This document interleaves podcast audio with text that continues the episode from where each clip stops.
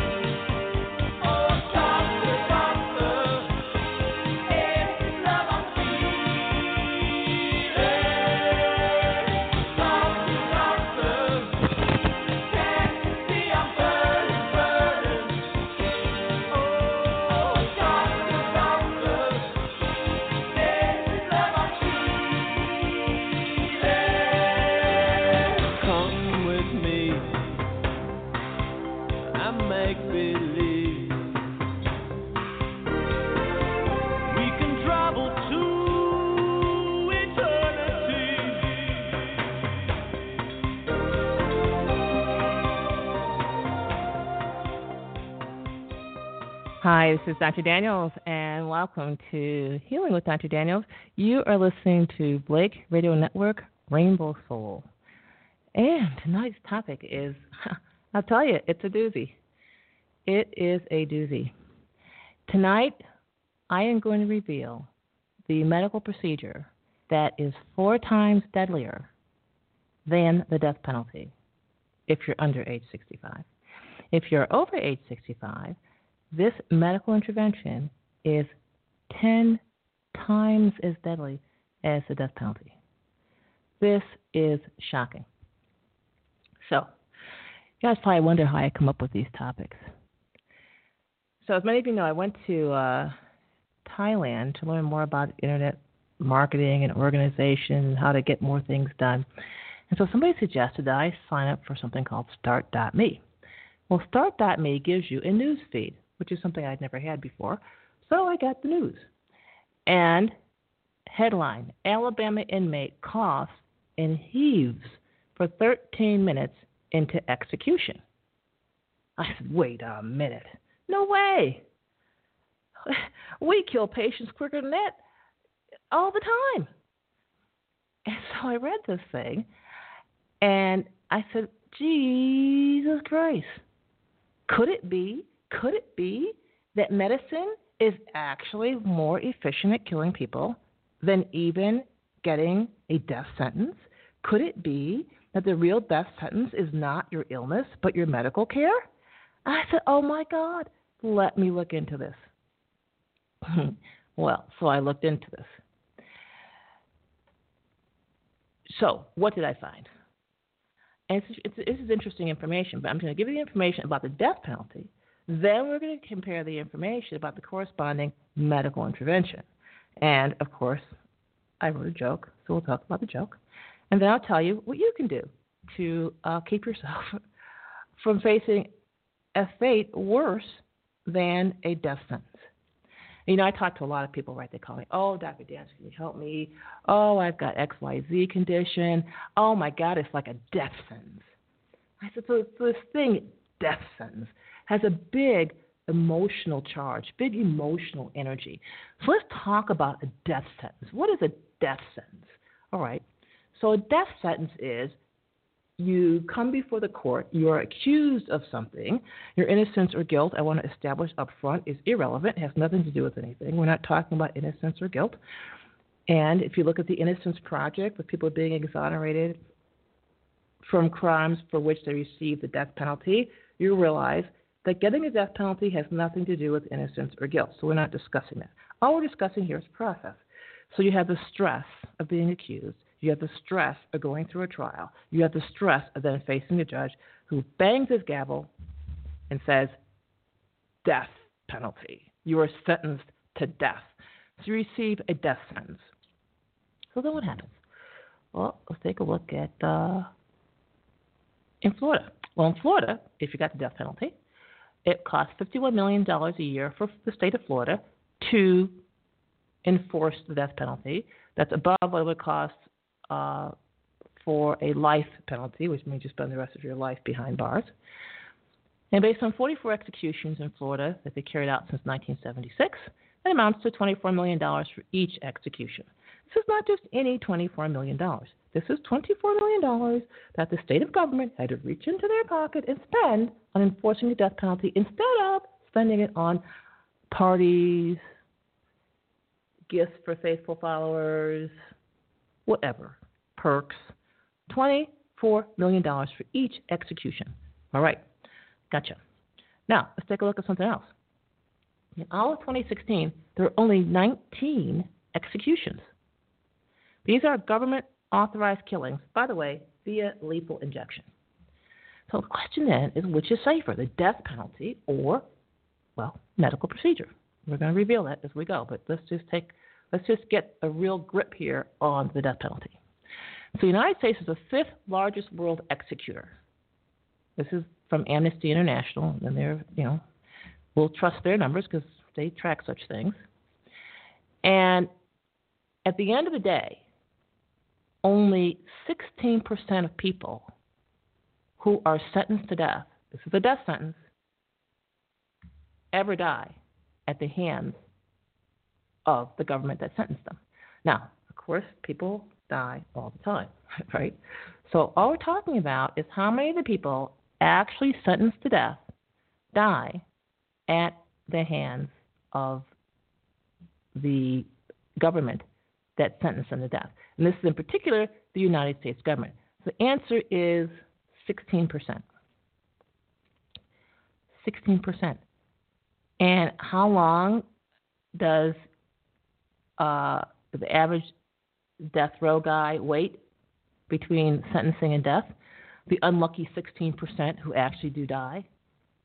Answer 15 years. So 16%, 15 years, more or less 1% per year is the maximum lethality of the death sentence. So I want to take a look at this. This is what they say now. The average is 15 years. Now, if we say the average, we take them at the literal meaning. That means of the 16% who die, more or less, eight are going to die in 15, at or before 15 years. So really, then, our annual death rate is about half a percent. So, if you get a death sentence, a little death sentence, you go before the judge, bangs that gravel, tells you, I have sentenced you to death, then your chance of dying in the next 12 months is more or less half a percent. For your information, your chance of dying from all causes in any one year of your life, if you're in perfect health, is more or less 0.8%. And so if we can add the 0.5% to the 0.8%, or if you want to be optimistic, you can think of it as part of the 0.8%. For our calculations, this really does not matter.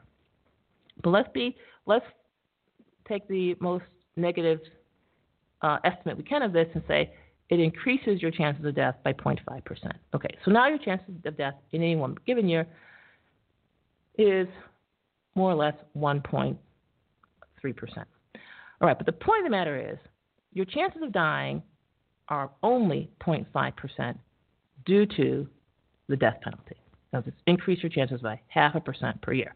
Remember that. We're going to refer back to this.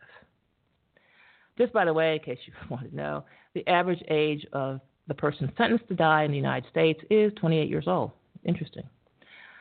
But the key here is your chances of death from the death penalty only increases your chances of death, your annual chances of death, by 0.5 percent. Okay, and you know this is reliable information from uh, Wikipedia and people who keep track of all this stuff. So let's take a look at the uh, medical uh, medical side of things. So what's happening there? Now, as many of you know, I went to medical school, and so I witnessed a lot of things. And the idea that you can give somebody an injection and they don't go to sleep in 13 minutes, I'm telling you that anesthesiologists will be friggin' fired on the spot. On the spot. So you should be able to take a person from breathing on their own to not breathing on their own. I mean, if you're really slow, two minutes. And at that point, two minutes in, if you don't have that tube in that person's throat, they're not getting any oxygen and they're going to die because there, there, there's no spontaneous breathing going on. Now, if you're really good, you can position your airway, put a mask over their over their face, and you can um, bag and mask them. But that's like pretty primitive. So, having given anesthesia myself, having done anesthesia, and having successfully, I mean, 100% success, put people to sleep in two minutes. I'm like, how incompetent can you friggin' be? It takes 13 minutes, and the guy is still coughing and heaving. I have no clue what they're doing in these prisons, but obviously they need to borrow a page from the medical handbook because we kill more folks in medicine by accident than these folks do on purpose. But the point is, that's how deadly uh, a death sentence is. Let's take a look at the medical industrial complex, and of course, as always, we don't make accusations, we only take confessions, and we are going to take a look at what they have to say for themselves. Now, I like to look at the rosiest picture possible. So what we're going to do is we're going to check out the Mayo Clinic. As you, as many of you know, they're my favorite uh, first to quote, and because we don't want to don't want to be, have any negative bias here. So this is what the uh, Mayo Clinic says about anesthesia. So, what can you expect? And they tell you before the procedure, you can undergo general anesthesia. Your anesthesiologist is going to talk to you and they ask you some questions about your health history, your prescription medications, your allergies, your past experiences with anesthesia, and this will help your anesthesiologist choose the medications that will be safest for you. And so this is a much nicer, much more gentle procedure than being accused, say, of murder, innocent or guilty. Let's just presume you're innocent, just by the way. So this process, this interrogation, is much lighter, much easier than, you know, the accusation process accusing you of a crime for which the penalty might be death. During the procedure, we can look at this as the trial itself. Your anesthesiologist usually delivers the anesthesia medication through an intravenous line in your arm. So you're going to sit still with a smile on your face. Or maybe they sedated you. Actually, usually they put the line in, you're awake, and uh, you get the anesthesia through the line. This is like lethal injection. Okay? Medicines go into the IV. Sometimes you may be given a gas that you breathe for a mask. Children may prefer to go to sleep with a mask. Now, we all know kids don't like needles. Once you're asleep, the anesthesiologist, again, this is you've just got your lethal injection, may insert a tube into your mouth and down your windpipe. The tube ensures you get enough oxygen and protects your lungs from blood and other fluids like stomach fluids. You'll be given muscle relaxants before doctors insert the tube to relax the muscles in your windpipe. Now, like, why can't they do this for the prisoners sentenced to lethal injection, right? Sounds, sounding pretty nice and pleasant, right? Your doctor may use other options, such as laryngeal airway masks, to help manage your breathing during surgery. And of the anesthesia care team monitors you continuously while you sleep. He or she will adjust your medications, breathing, temperature, fluids, and blood pressures as needed. Any issues that occur during the surgery are corrected with additional medications, fluids, and sometimes blood transfusions. And blood transfusions may sometimes be necessary, such as during complicated surgeries. There's only if you qualify. Anesthesia team monitors your condition, delivers blood transfusions when needed, and blood transfusions may involve risks. These risks are greater in people who are older, have lower red blood cell volume, or just undergoing complex heart surgeries. So, we've got this situation going on where everything is really just sounding pretty pretty good. I mean, you're cared for. You know, you got this team hovering over you, and after the procedure, when the surgery is complete, The anesthesia medicines are stopped, and you slowly wake, either in the operating room or the recovery room, and you'll probably feel groggy and a little confused when you first wake, and you may experience common side effects such as nausea, vomiting, dry mouth, sore throat, shivering, sleepiness, and mild hoarseness. But don't worry. You may also experience other side effects after you awaken from anesthesia, such as pain. Side effects depend on your individual condition and the type of surgery. Your doctor may give you medication after your procedure to reduce pain and nausea. That's it. That's it. That's it. That's all they tell you. They don't tell you your risk of dying. In fact, I don't even think they mention it. Don't even mention it. Right. So that's the medical industrial complex's basic description of a procedure that carries a death rate higher than the death penalty itself. So anesthesia is it anesthesia or just a more humane method of execution? So let's take a look at the kill rate. Let's take a look at the kill rate. Proof of the pudding is in the uh, experience, right? So here we have uh, healthland.time.com, 2011. So that's pretty recent. It's very recent. And the importance of understanding how recent this is is um, in the United States, they do almost no research on the mortality of anesthesia. So let's take a look and see what our friends in Germany have uncovered. Under the knife, study shows rising death rate from general anesthesia. Aha. So the death rate from anesthesia had been falling for a very long time, and now it's on the rise again. And so uh, here is what they say. People have always been afraid of general anesthesia. Many fear they won't wake up from this artificial sleep. Actually, more of a coma.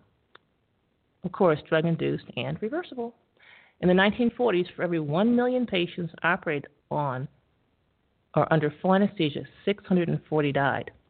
By the end of the 1980s, fatalities were down to 4 for every million, thanks to modern safety standards and better medical training. This is the 1980s. That's when I went to medical school. However, a recent article published in the German Medical Association's official international science journal shows that after decades of decline, the worldwide death rate during full anesthesia is back on the rise to about seven patients in every million. The number of deaths within a year after a general anesthesia is frighteningly high 1 in 20. I'll repeat that 1 in 20. Those of you who are um, challenged uh, with your math, that comes to about uh, you know five percent. Five percent of people who undergo general anesthesia will be dead within one year because they underwent anesthesia. That's amazing, isn't it? Pretty impressive. Now, remember, we calculate your chances of dying each year from the death penalty is only half a percent. That's for the first 15 years. Now, for anesthesia, they've only went out one year into the future. They didn't go out 15 years. So we're just going to take that one year. So literally, that chances, your chances of dying from the death sentence. You got a death sentence, right? You went before the judge, he banged his gavel, he said, I sentence you to death. Your chances of dying in that next year, as a result of that death sentence, is only half a percent. Had you instead willingly undergone general anesthesia, your chances of being dead in the next year would be 5%, 10 times higher than the death penalty. Makes you want to go out and commit a crime, huh? Okay. However, uh, they they go on to uh, apologize for this. They say, well, indeed, older patients are the heart of the matter. The rise in deaths from anesthesia related causes is not because of a decrease in the quality of anesthesiological care. Huh? Okay. It's due to the fact that more and more older patients are being operated on, says Dr. Andre blah blah blah. But wait, but wait. If under 65 is 1 in 20, over 65 is well, let's, let's, let's talk about that. It's 1 in 10, so 10%. So if you're over 65, your chances of dying the year after anesthesia is 10%. Now, your average 65 year old in the United States has a chance of dying 1%. 1% chance of death, just in general. So this is actually 10 times a person's natural death rate. You've really elevated their death rate quite a bit just by submitting them to anesthesia. And these are deaths that occur in the one year after the surgery.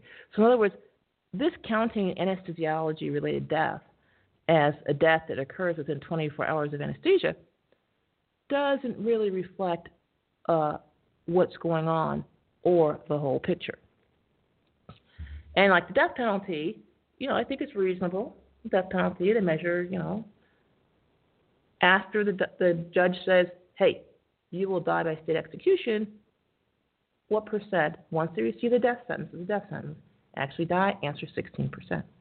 I think if many people knew that a death sentence meant a lifetime risk of 16% of actually dying at the hands of the government, they would probably shrug their shoulders. And most people considering capital crimes would probably look this up, and that's probably why the death penalty is not much of a deterrent for crime.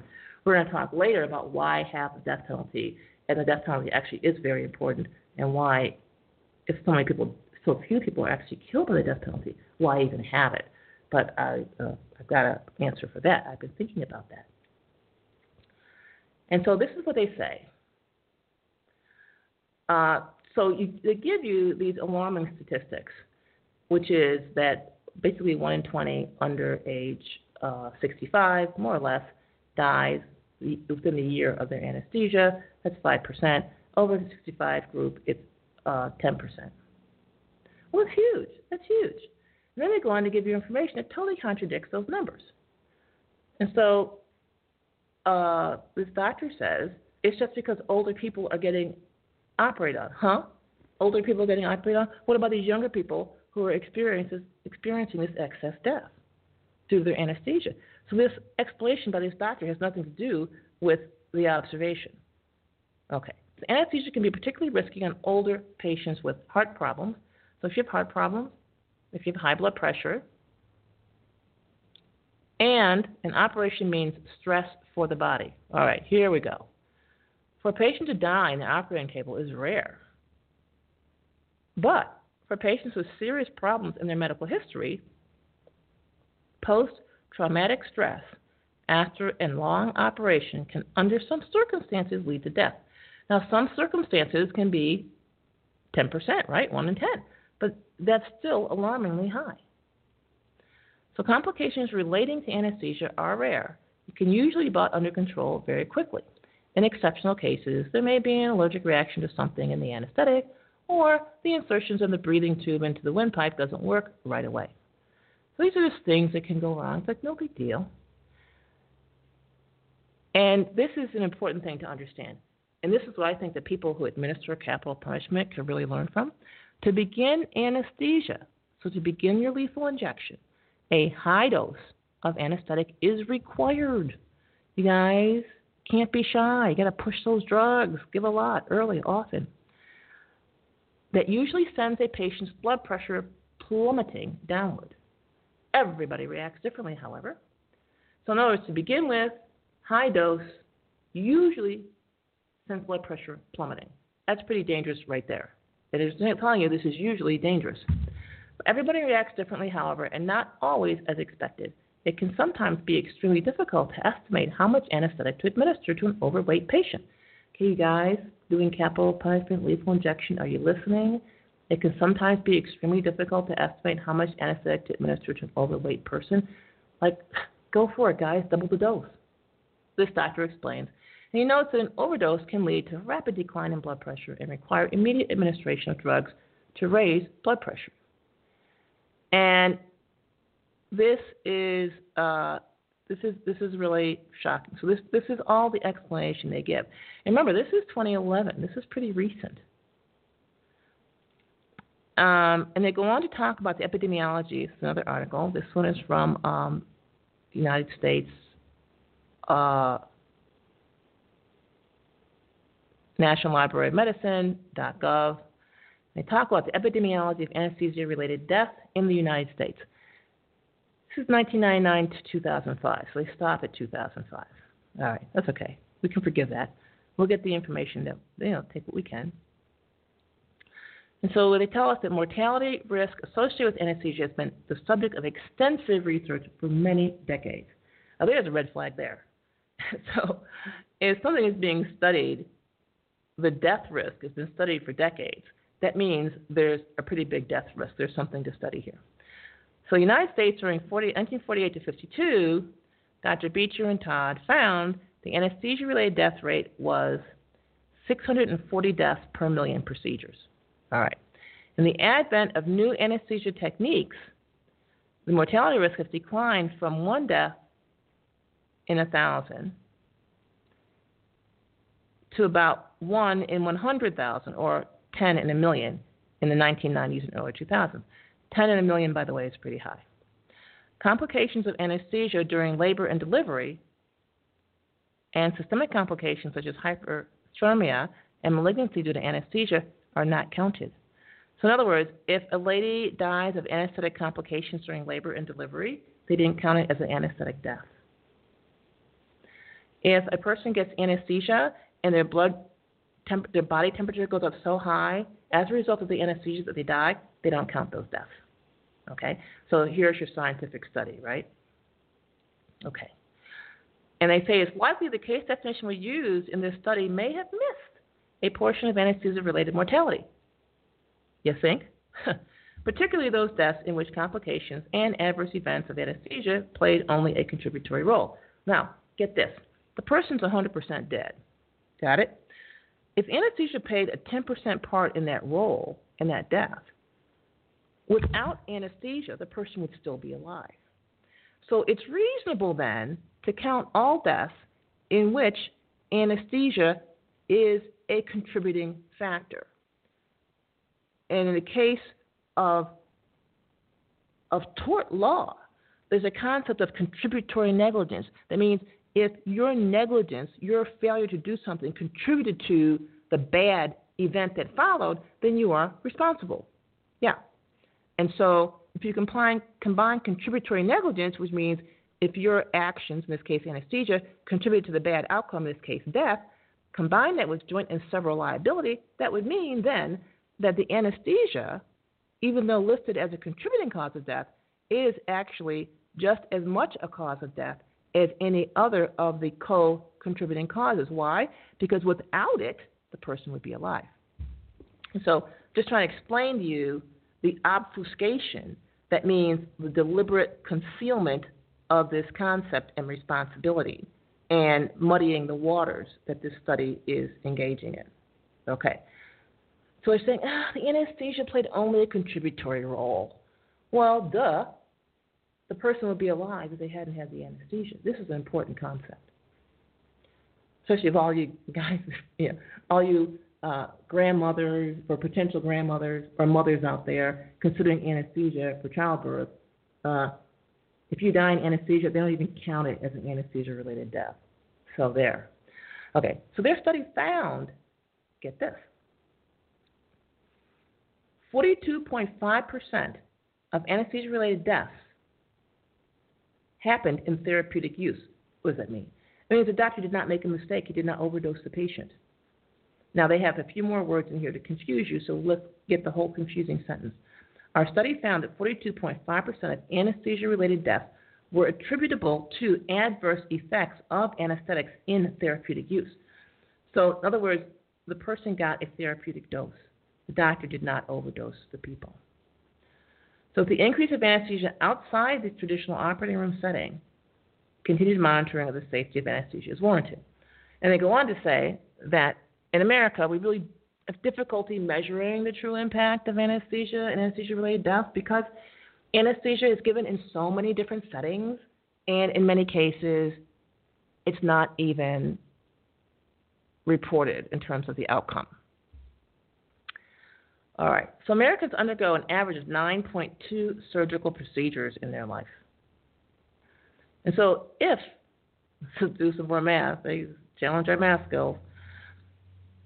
So if 9.2 surgical procedures is the number an average person undergoes in their lifetime, and it's a 5% chance of death after each surgical procedure, then 9 times 5 is 45. So we can more or less estimate that 45% of deaths in the United States, anesthesia is actually a contributing factor.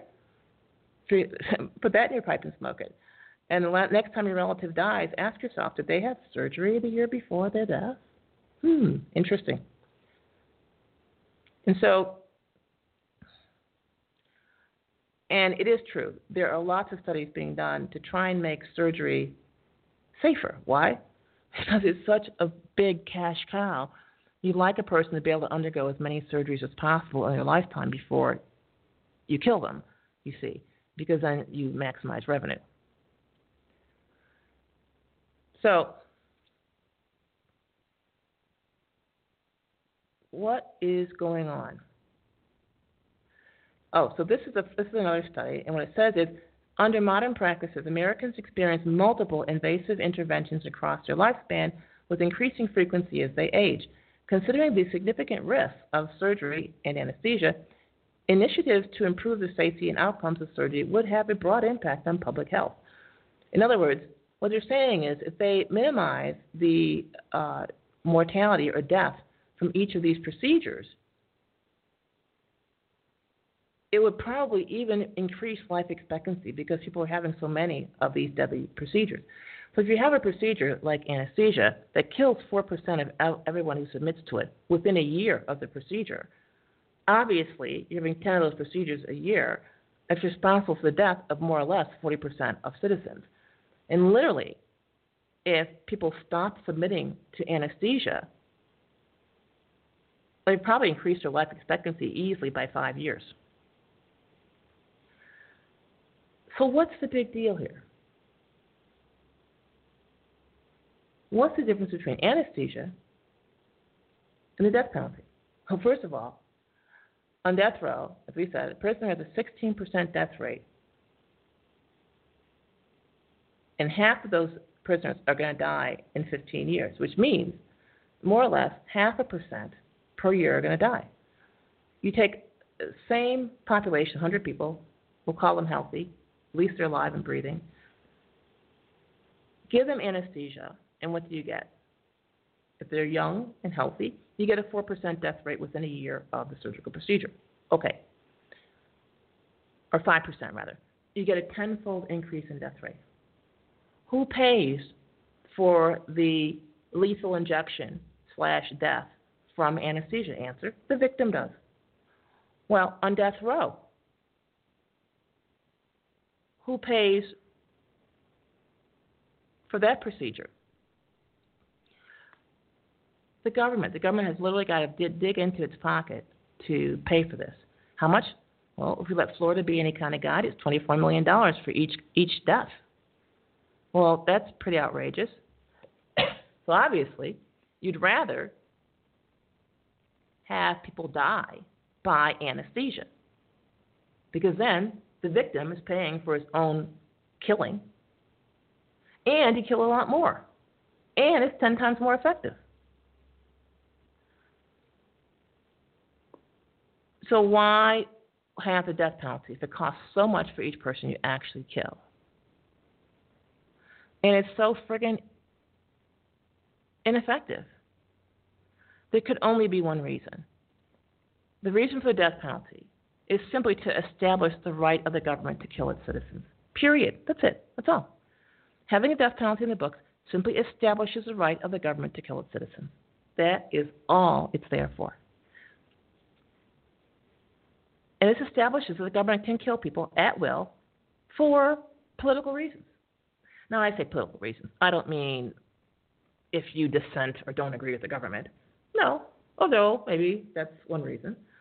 But the real reason is just for political reasons. In other words, a policy. The government can make a policy that we like to kill a certain group of people or class of people, and then here you are. Now, uh, the government has established it has the right to kill people. And where do we see the government exercising this right? Where do we see the government exercising this right to kill in pretty large numbers? The first place uh, where it became extremely obvious, egregious, appalling, and shocking is in the Medicare system. So when I read the Inspector General's report Medicare report, I believe it was 2012 more or less, about death in the Medicare program. And by their own report, they estimate 180,000 Medicare recipients were killed that year by medical care made possible through the Medicare program. What happened? Was anyone arrested? No. Was anyone investigated? No. Was anyone charged? No. I was shocked. I mean, my jaw dropped open. Like, what?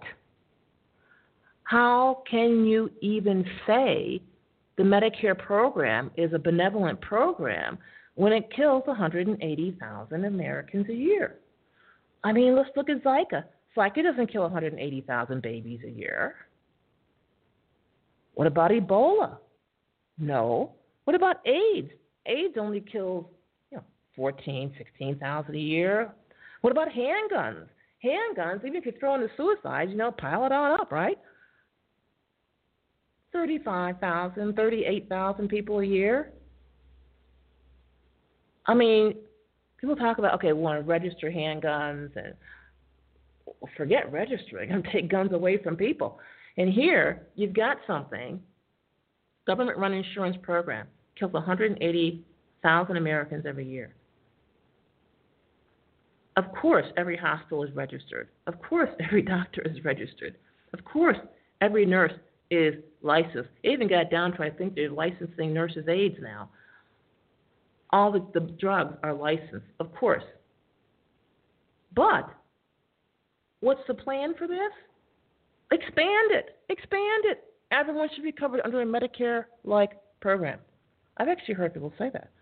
And so then we have what? We've got Obamacare, which is now we have the government running and overseeing all of the insurance programs, basically usurping this authority, by the way, from the states. So the real deal is government killing. That is the concept. And so the first step, of course, would be to abolish the death penalty. Why? Because what you're really abolishing, it's not about whether a criminal lives or dies. It's about giving your government the authority to kill its citizens. And so, if you first abolish the death penalty, and if you establish the government does not have the authority to kill any of its citizens for any reason, then that means the government would have to take away from doctors and hospitals and drug companies the right to kill. How do we know the government has created the right to kill in hospitals, doctors, and drug companies, just to name a few? Because when they cause a death, it's totally taken out of the criminal system, treated in the civil system as a malpractice case. It's treated as if you stole someone's car or as if you damaged their um, house or something. So death killing in the medical context is not treated as a crime. It is not a criminal offense. And that's why 880,000 people are killed every year because everybody involved in the killing knows that they will never at any point ever be charged with a criminal offense. It will never ever be a crime. At best, a company staffed by people they have never met will write a check to whoever they are accused of killing. And so this is really what's going on. This is the actual true impact of the death penalty, the true reason for the death penalty. So, what's a person to do? The first thing is to understand that each time you undergo anesthesia, you are submitting to a punishment, if you will, more severe than the death penalty. And you have to ask yourself Am I willing to submit to this? I mean, just because the doctors, my executioners, talk so nicely to me, just because everyone's wearing cute uniforms, just because I'm in uh, a hospital type setting, am I being lulled into complacency, lulled into feeling that I'm in a life affirming situation doing something that's going to make me healthier when actually what I'm doing is going to uh, make me sicker. And so this is this is the real deal. This is what's going on. And it's because people excuse me, take a look at their decision, the decision of whether or not to have surgery, as something that they're doing to improve their life, to improve their outcome, to improve their health, when actually this is something that is no healthier, in fact, 10 times more damaging, 10 times more dangerous than the death penalty itself. And a lot of times, the first step towards protecting yourself is realizing where the true hazard lies. What is really killing you? What is really the threat in your life? And this is the error, the error in perception, the error in judgment that leads people to aid, bet, facilitate, even expedite their own demise. You cannot kill 880,000 people without their total and complete cooperation. This is what we're looking at. And so you're asking yourself, would you voluntarily sign into death row? Would you voluntarily go down to the, ho- the, the courthouse, knock on the door, meet with the judge, and say, you know, judge, would you sign me up for death row? And, and by the way, doctor or judge, when uh, the executioner injects me, would you? Here's my insurance card. Would you be sure that my executioner gets paid? I want to make sure I get all my debts paid before I before I go. I mean, would you really do that? Now, if you did that, you might die and you might not. And chances are, actually, like I said, half a percent per year is your chances of dying that way. Whereas the other hand, if you go for general anesthesia, your chances of per year are 5%.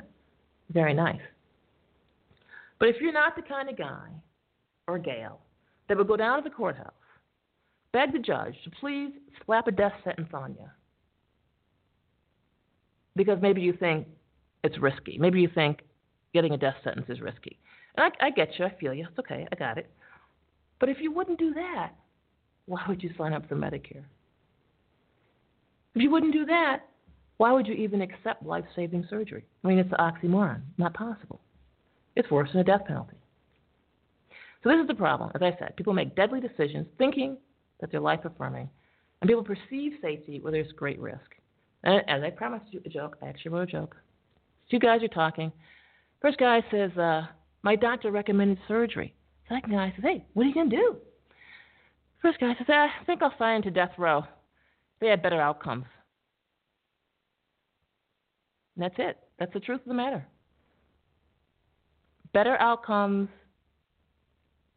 on death row with a death sentence than in a modern day hospital with general anesthesia. Now, this is only because we've measured outcomes a year after anesthesia. And what's the mechanism of death? The mechanism of death is that in order to get you to sleep and prevent this choking and sputtering and carrying on for 13 minutes uh, that they have on death row, your anesthesiologist has to give you an incredible dose, drug dose, literally many times the lethal dose, in order to get you to sleep. And the only reason you don't die right there on the spot is because the anesthesiologist is, is breathing for you, and you are basically on life support. Now, what happens when the, when the doctor wakes you up, the anesthesiologist, when he wakes you up, and you're breathing for the next 24 hours, that's it out of his hands. Hey, I did my job, put him to sleep, woke him up. Um, literally, your body undergoes a very long, very extensive recovery process. In order to get you to sleep and keep you from twitching while you are being sliced upon, um, it is an incredible assault to your immune system. And recovering from this assault is the true recovery. I had surgery, actually too many times, uh, four to be precise. And my last surgery, it took eight weeks just for the incision to heal, enough for me to get around without pain. But there was another more subtle recovery recovery of my brain, of my muscles, that really took, I can definitely say, easily a full year. And during that process, as I watched my body struggle to regain its previous uh, level of function, I made up my mind I would never again undergo surgery. I don't care if the doctor told me I was going to die on the spot. I'd say, thank you, it's been a great life. And in retrospect, every one of my emergency surgeries, doctor told me it was an emergency, told me it had to be done, was totally unnecessary. And it takes a lot of balls, it takes a lot of brass to either A, decide you're not going to show up, you know, well, it's very bad pain, I'm not going to the hospital, or to go to the hospital or have some uh, well meaning friend take you and decide that, you know what, we're, we're going to pass. We're not going to do this. We're just going to pass on this.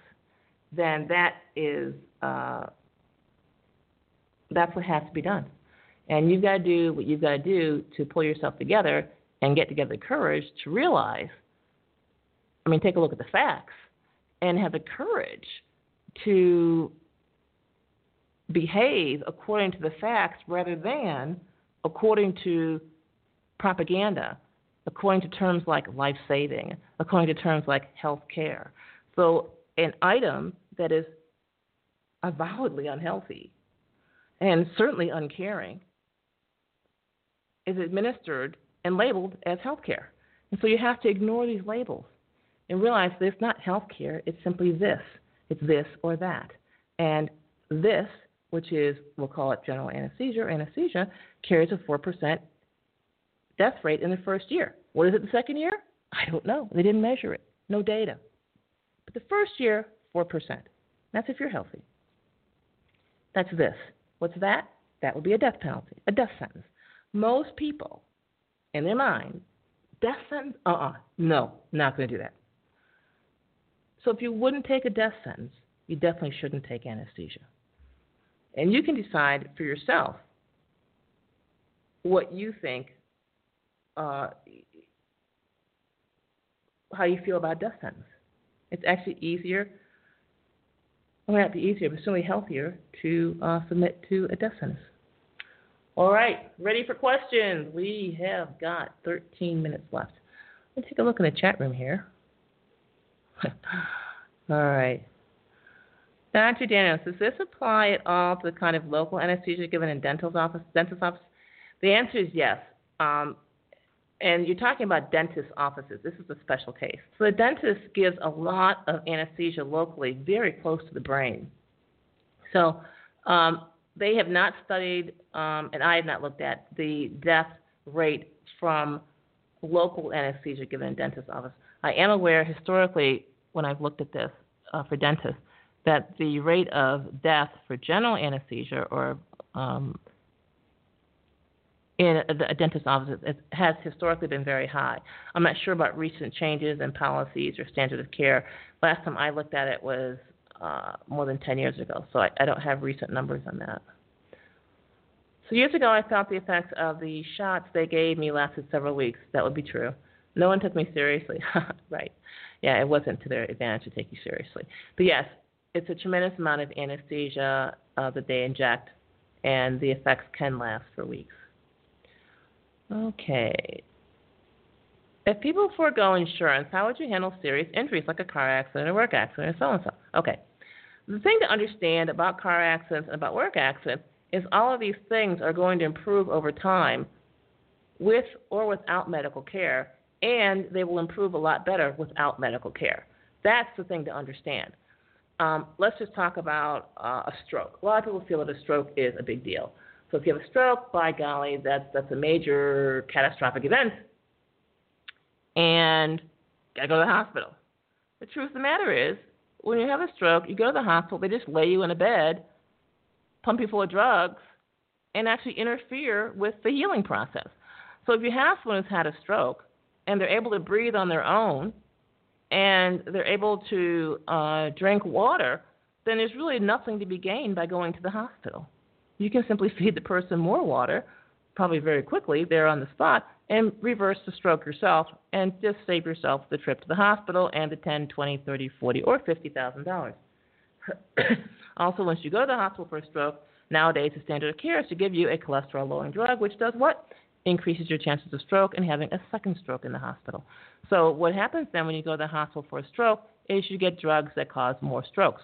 So, um, the big deal that people don't understand or have difficulty grasping, which is um, an almost unimaginable thing, is that for most injuries of any kind, medical intervention actually makes the injury worse. It does not improve it. That's number one. Number two, if for whatever reason you feel medical intervention might be needed, um, generally you can um, defer, delay safely that medical intervention for days, weeks, months, even years. So, uh, if you have a work accident, uh, your best bet is to, uh, you know, take your lumps, go home. A lot of times, the most jobs that have any kind of work-related anything, um, in other words, that have a certain amount of danger or have a certain size of workforce, they actually have a nurse on site. And so, if you need a nurse to document your injury um, because you plan to maybe get insurance of some kind in the future, mm, that's a possibility. You might want to do that. But I would challenge anyone to forego any and all of that. Skip the workers' comp stuff. Skip all of it.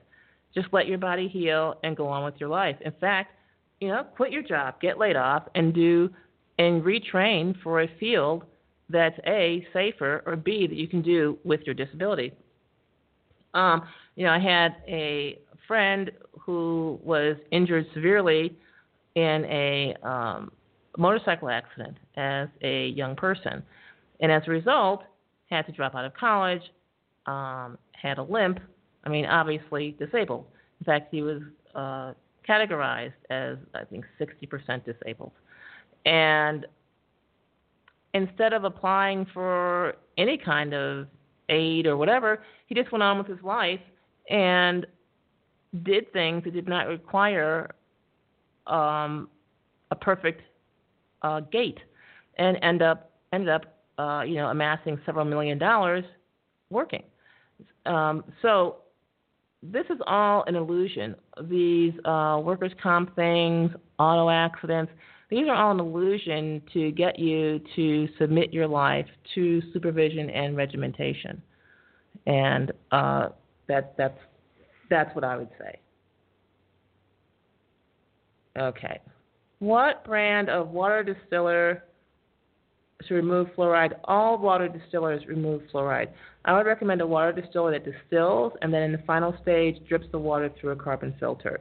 And really, um, distillation is pretty straightforward. That's really all you need.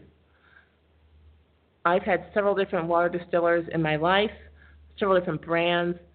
Um, I all I can say is the used water distillers I bought have lasted longer than the ones I purchased new. That I can tell you. Garlic capsules, I recommend you buy organic garlic powder and pack your own. Okay. okay, so someone in the in the chat room says free kill. Wow. Yeah, you get a free pass, and if the person um, is killed in the medical system, then they get to pay for their own killing, which is like pretty cool. All right, we have a question here. Your question, please. Oh, Doc, can you hear me, Doc? Is it me?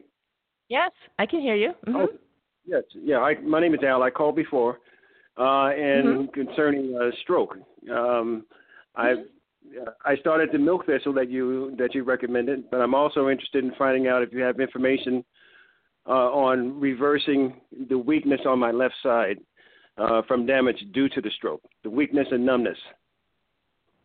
Ah, okay. So how are you doing with the milk thistle? Uh, started last week. It's doing pretty good. Uh, I don't No, have. um, better. I am feeling better. All right, excellent. All right, so important thing about the milk thistle is the milk thistle um, is cleaning out those connections in your brain that tell your arm or, or tell your left side what to do. So you need to be patient with that with the milk thistle dose. You can also just kind of inch that up a little higher, a little higher.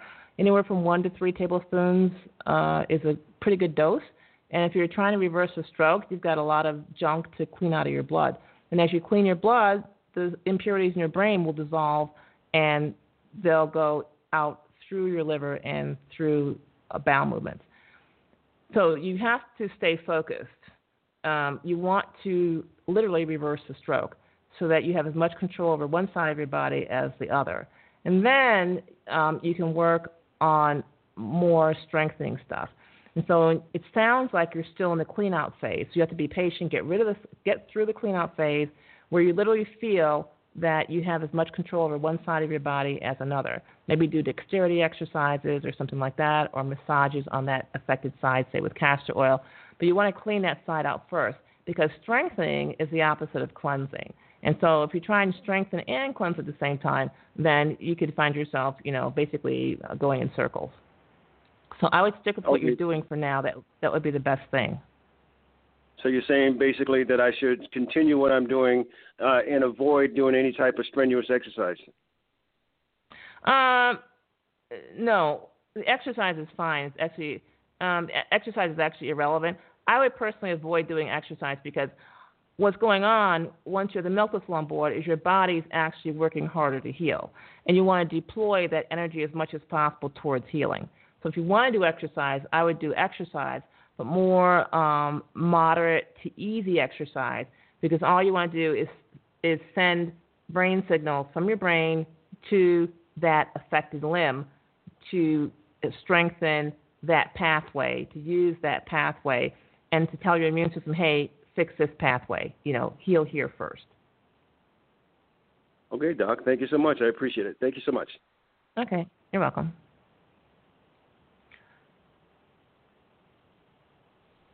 Hi, your question? Yes, good night. Hello? Yes, hello. Hello? Hey, Dr. Yes, I can hear you. Night. Yeah, I'm Mhm. calling you to tell you two things. One, thank you for doing the show for us on Saturday. That was very nice. And Ah, the you're people welcome. really appreciate it. Then, secondly, talking about stroke, uh, one Mm-hmm. day I was going to the beach and then I got a phone call. And it was this guy, his name was um, Donald Kinsey. He used to play lead guitar Mhm. for Bob Marley and the Wailers. So Mhm. he was telling me something. So then I started to talk to him. So he said, listen, I can't talk too much because I have an emergency. I'm on my way to the hospital. So I said, Donald, happened to you? You're sick?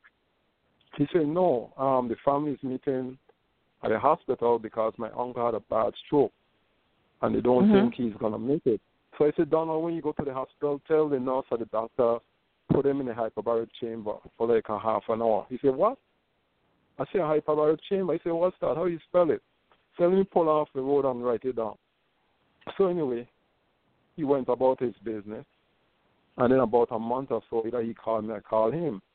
So when I finished talking, then he said, okay, I see. I said, but wait, what happened to your uncle who had a massive stroke in a wheelchair? Happened? He said, my uncle. I said, yeah, the one you told me Yeah, we've only got 90 Yeah, seconds. So if you have a question, yeah, but anyway, yeah, they gave him the put him in the hyperbaric chamber, and he told me that he had no side effect. He was normal as ever. So I Ah, wanted good. to know what you think about that. I think that's great. I think uh, you know there are many ways to reverse a stroke. Um, like in the United States, we don't have hyperbaric uh, chambers generally in hospitals. So that would not be an option.